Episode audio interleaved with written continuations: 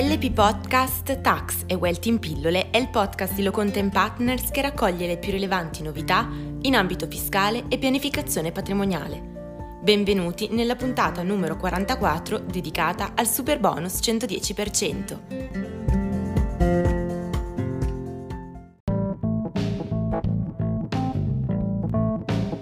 Ecco il primo quesito.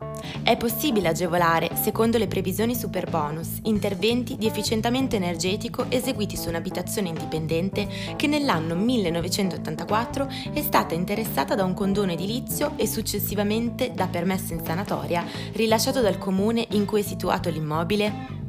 L'immobile presenta una irregolarità urbanistica relativa all'altezza delle stanze di 2,60 metri anziché 2,70, come previsto dal regolamento edilizio urbano. Nonostante tale irregolarità, il permesso in sanatoria rilasciato consente di usufruire delle agevolazioni da superbonus.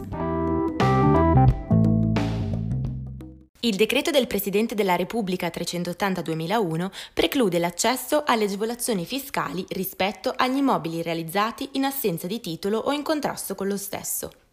Per espressa previsione normativa, le difformità che rilevano sono le violazioni di altezza e quelle relative ai distacchi, alla cubatura o superficie coperta che cedono per singola unità immobiliare il 2% delle misure prescritte.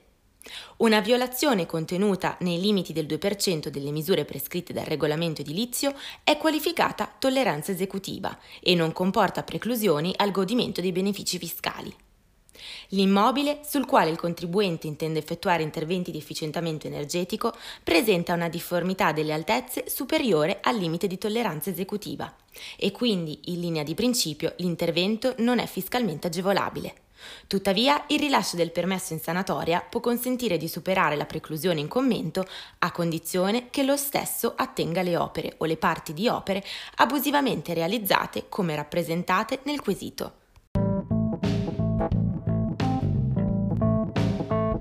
Passiamo ora al quesito successivo. È possibile agevolare, secondo le disposizioni superbonus, l'installazione di un impianto di riscaldamento realizzato su un'unità immobiliare indipendente? Preciso che si tratta di una villetta a schiera con ingresso indipendente e che l'abitazione è sprovvista di riscaldamento.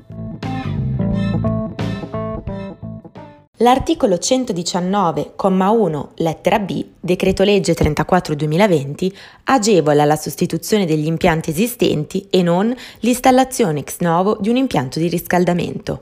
Pertanto, la fattispecie descritta dal lettore non rientra nel novero degli interventi agevolabili, mancando il presupposto per accedere all'agevolazione, rappresentato dalla presenza di un impianto termico. Per completezza si segnala che, come chiarito dall'Enea, l'impianto di climatizzazione invernale deve essere fisso, può essere alimentato con qualsiasi vettore energetico e non ha limiti sulla potenza minima inferiore.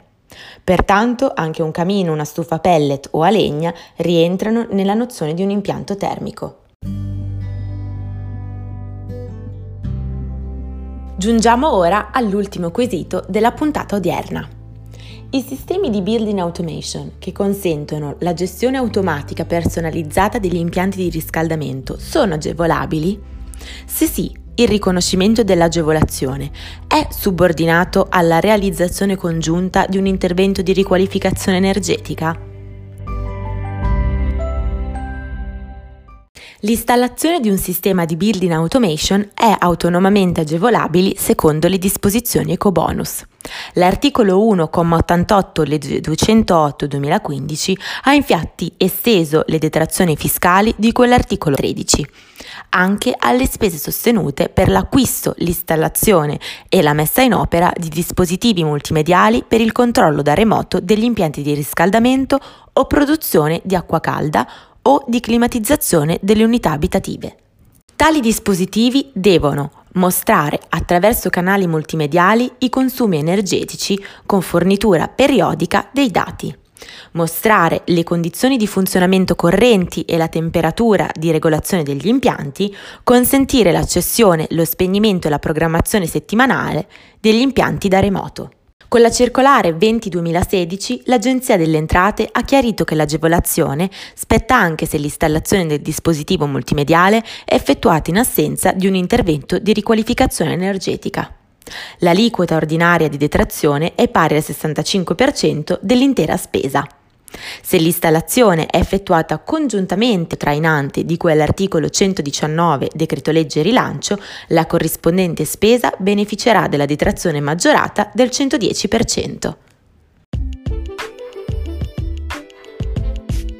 Bene, la puntata odierna termina qui. Vi aspettiamo venerdì, sempre alla stessa ora, con una nuova puntata della rubrica Art Advisory. Lo studio Lo Content Partners vi augura una buona serata.